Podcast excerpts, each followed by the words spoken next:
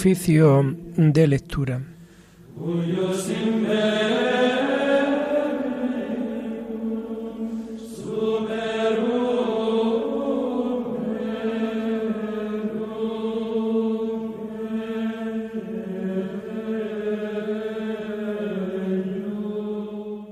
Comenzamos el oficio de lectura de este lunes 10 de julio del año 2023, lunes de la decimocuarta semana del tiempo ordinario.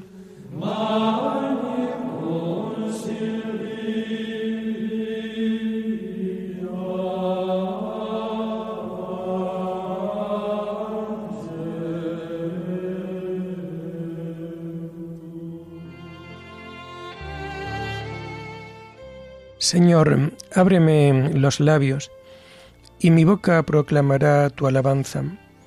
Gloria al Padre y al Hijo y al Espíritu Santo, como era en el principio, ahora y siempre, por los siglos de los siglos. Amén. Aleluya. Aclamemos al Señor con cantos. Aclamemos al Señor con cantos. Aclama al Señor tierra entera, servid al Señor con alegría, entrad en su presencia dándole gracias. Aclamemos al Señor con cantos. Sabed que el Señor es Dios, que Él nos hizo y somos suyo, su pueblo y oveja de su rebaño. Aclamemos al Señor con cantos. Entrad por sus puertas con acción de gracias, por sus atrios con himnos, dándole gracias y bendiciendo su nombre. Aclamemos al Señor con cantos. El Señor es bueno, su misericordia es eterna, su fidelidad por todas las edades. Aclamemos al Señor con cantos. Gloria al Padre y al Hijo y al Espíritu Santo como era en el principio, ahora y siempre, por los siglos de los siglos. Amén. Aclamemos al Señor con cantos.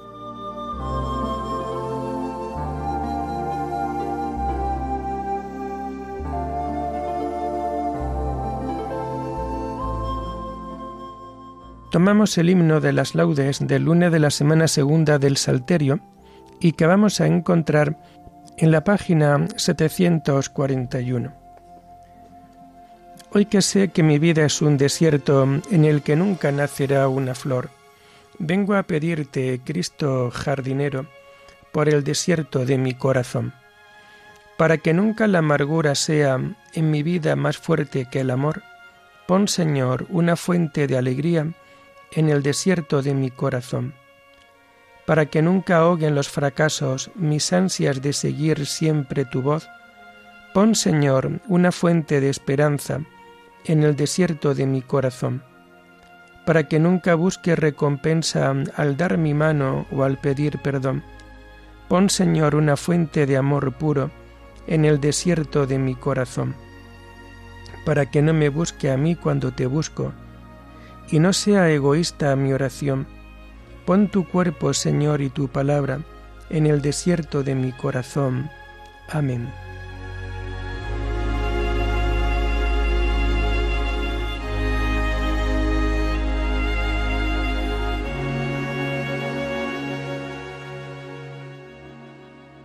Tomamos los salmos del oficio de lectura del lunes de la segunda semana del Salterio y que vamos a encontrar a partir de la página 738. Inclina tu oído hacia mí, Señor, y ven a salvarme. A ti, Señor, me acojo, no quede yo nunca defraudado. Tú que eres justo, ponme a salvo. Inclina tu oído hacia mí. Ven a prisa a librarme. Sé la roca de mi refugio, un baluarte donde me salve tú que eres mi roca y mi baluarte. Por tu nombre dirígeme y guíame, sácame de la red que me han tendido, porque tú eres mi amparo. A tus manos encomiendo mi espíritu, tú el Dios leal me librarás. Tú aborrece a los que veneran ídolos inertes, pero yo confío en el Señor. Tu misericordia sea mi gozo y mi alegría. Te has fijado en mi aflicción, velas por mi vida en peligro. No me has entregado en manos del enemigo, has puesto mis pies en un camino ancho. Gloria al Padre y al Hijo y al Espíritu Santo, como era en el principio, ahora y siempre, por los siglos de los siglos. Amén. Inclina tu oído hacia mí, Señor, y ven a salvarme.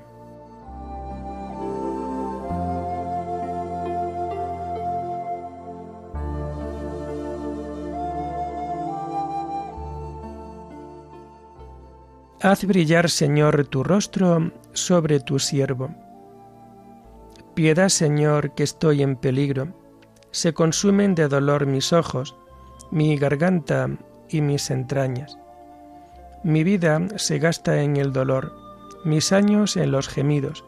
Mi vigor decae con las penas, mis huesos se consumen. Soy la burla de todos mis enemigos, la irrisión de mis vecinos el espanto de mis conocidos. Me ven por la calle y escapan de mí. Me han olvidado como a un muerto, me han desechado como a un cacharro inútil. Oigo el cuchicheo de la gente y todo me da miedo. Se conjuran contra mí y traman quitarme la vida. Pero yo confío en ti, Señor. Te digo, tú eres mi Dios. En tu mano están mis azares Líbrame de los enemigos que me persiguen. Haz brillar tu rostro sobre tu siervo.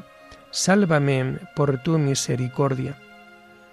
Gloria al Padre y al Hijo y al Espíritu Santo, como era en el principio, ahora y siempre, por los siglos de los siglos. Amén.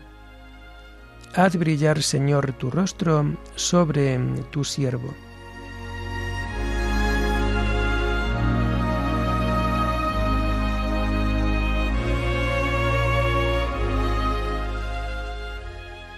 Bendito sea el Señor que ha hecho por mí prodigio de misericordia. Qué bondad tan grande, Señor, reservas para tus fieles, y concedes a los que a ti se acogen a la vista de todos. En el asilo de tu presencia los escondes de las conjuras humanas, los ocultas en tu tabernáculo frente a las lenguas pendencieras. Bendito el Señor que ha hecho por mí prodigio de misericordia en la ciudad amurallada. Yo decía en mi ansiedad, me has arrojado de tu vista, pero tú escuchaste mi voz suplicante cuando yo te gritaba. Amad al Señor fieles suyos. El Señor guarda a sus leales y a los soberbios les paga con creces. Sé fuertes y valientes de corazón los que esperáis en el Señor. Gloria al Padre y al Hijo y al Espíritu Santo, como era en el principio, ahora y siempre, por los siglos de los siglos. Amén. Bendito sea el Señor, que ha hecho por mí prodigios de misericordia.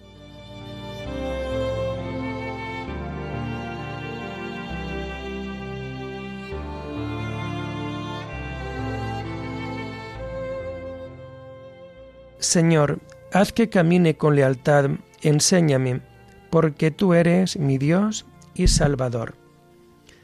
Tomamos las lecturas de este lunes de la decimocuarta semana del tiempo ordinario y que vamos a encontrar a partir de la página 382. La primera lectura está tomada del segundo libro de Samuel rebelión de Absalón y huida de David. En aquellos días, Absalón dijo al rey David, Déjame ir a Hebrón a cumplir una promesa que hice al Señor, porque cuando estuve en Gesur de Haram, hice esta promesa, si el Señor me deja volver a Jerusalén, le ofreceré un sacrificio en Hebrón. El rey le dijo, Vete en paz.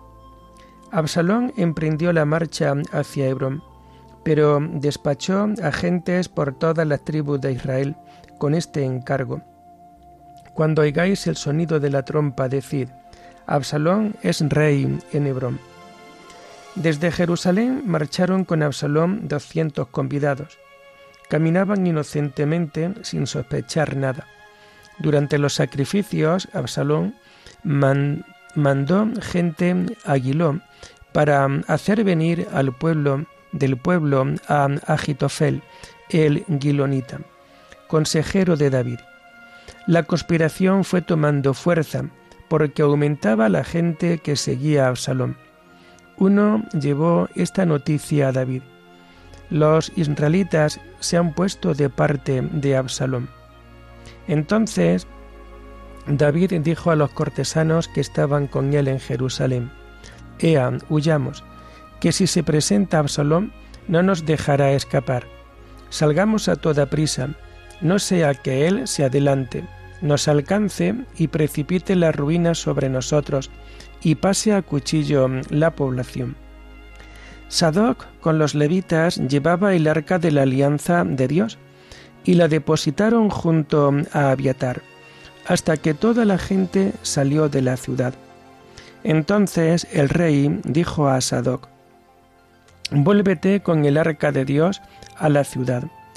Si alcanzo el favor del Señor, me dejará volver a ver el arca y su morada. Pero si dice que no me quiere, aquí me tiene, haga de mí lo que le parezca bien. Luego añadió al sacerdote Sadoc, Volveos en paz a la ciudad, tú con tu hijo Ahimás y Abiatar con su hijo Jonatán.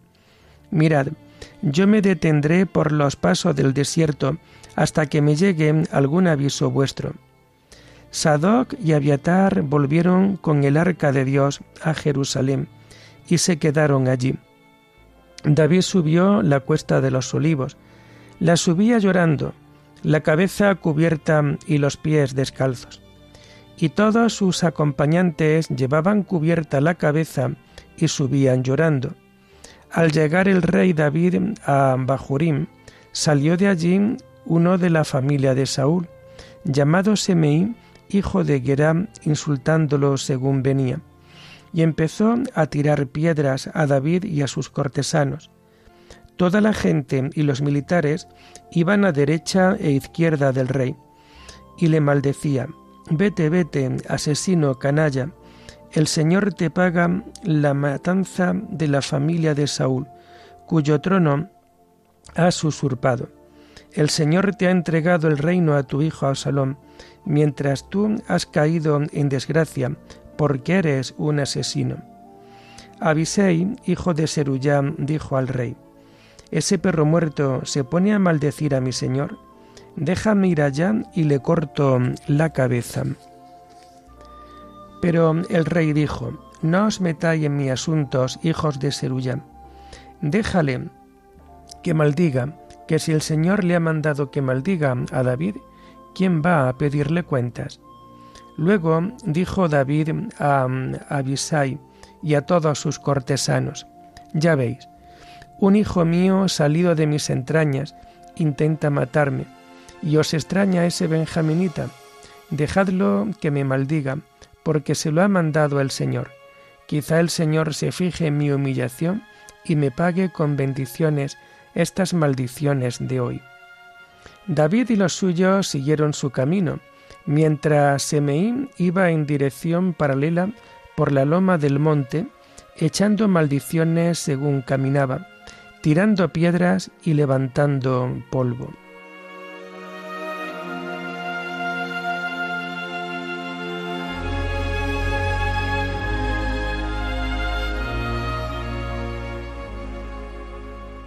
Mi amigo, de quien yo me fiaba, que compartía mi pan, es el primero en traicionarme. Uno de vosotros me va a entregar, uno que está comiendo conmigo, que compartía mi pan, es el primero en traicionarme.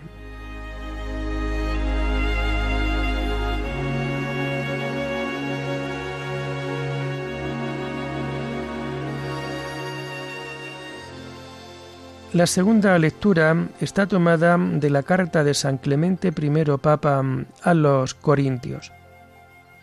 Busque cada uno no solo su propio interés, sino también el de la comunidad. Escrito está, Juntaos con los santos, porque los que se juntan con ellos se santificarán. Y otra vez en otro lugar dice, Con el hombre inocente serás inocente, con el elegido serás elegido, y con el perverso te pervertirás. Juntémonos pues con los inocentes y justos, porque ellos son elegidos de Dios. ¿A qué vienen entre vosotros contiendas y riñas, bandería, excisiones y guerras? ¿O es que no tenemos un solo Dios y un solo Cristo y un solo Espíritu, de forma que fue derramado sobre nosotros? ¿No es uno solo nuestro llamamiento en Cristo? ¿A qué fin desgarramos y despedezamos los miembros de Cristo y nos sublevamos contra nuestro propio cuerpo, llegando a tal punto de insensatez que nos olvidamos de que somos los unos miembros de los otros? Acordaos de las palabras de Jesús nuestro Señor. Él dijo, en efecto, ay de aquel hombre, más le valiera no haber nacido que escandalizar a uno solo de mis escogidos. Mejor le fuera que le colgaran una piedra de molino al cuello y lo hundieran en el mar, que no extraviar a uno solo de mis escogidos. Vuestra excisión extravió a muchos, desalentó a muchos, hizo dudar a muchos, nos sumió en la tristeza a todos nosotros, y sin embargo vuestra sedición es contumaz. Tomad en vuestra mano la carta del bienaventurado Pablo, apóstol, como os escribió en los comienzos del Evangelio. A la verdad, divinamente inspirado, os escribió acerca de sí mismo, de Cefas y de Apolo, como quiera que ya desde entonces fomentabais las parcialidades. Mas aquella parcialidad fue menos culpable que la actual, pues al cabo os inclinabais a apóstoles acreditados por Dios, a un hombre acreditado por estos. Arranquemos pues con rapidez ese escándalo y postrémonos ante el Señor, suplicándole con lágrimas sea propicio con nosotros, nos reconcilie consigo y nos restablezca en el sagrado y puro comportamiento de nuestra fraternidad. Porque esta es la puerta de la justicia, abierta para la vida, conforme está escrito. Abridme las puertas de la justicia y entraré para dar gracias al Señor. Esta es la puerta del Señor, los justos entrarán por ella. Ahora bien, siendo muchas las puertas que están abiertas, esta es la puerta de la justicia, a saber, la que se abre en Cristo. Bienaventurados todos los que por ella entraren y enderezaren sus pasos en santidad y justicia, cumpliendo todas las cosas sin perturbación. Enhorabuena que uno tenga carisma de fe, que otro sea poderoso en explicar los conocimientos, otro sabio en el discernimiento de discursos, otro casto en su conducta. El hecho es que cuanto mayor parezca uno ser, tanto más debe humillarse y buscar no sólo su propio interés, sino también el de la comunidad.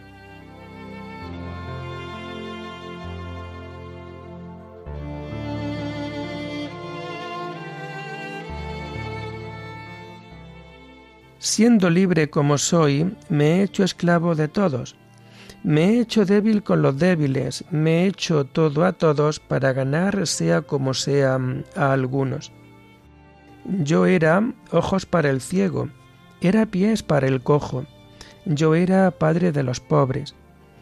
Me he hecho todo a todos para ganar sea como sea a alguno. Oremos. Oh Dios, que por medio de la humillación de tu Hijo, levantaste a la humanidad caída, concede a tus fieles la verdadera alegría, para que quienes han sido librados de la esclavitud del pecado alcancen también la felicidad eterna. Por nuestro Señor Jesucristo, tu Hijo, que vive y reina contigo en la unidad del Espíritu Santo, y es Dios por los siglos de los siglos. Amén. Bendigamos al Señor. Demos gracias a Dios.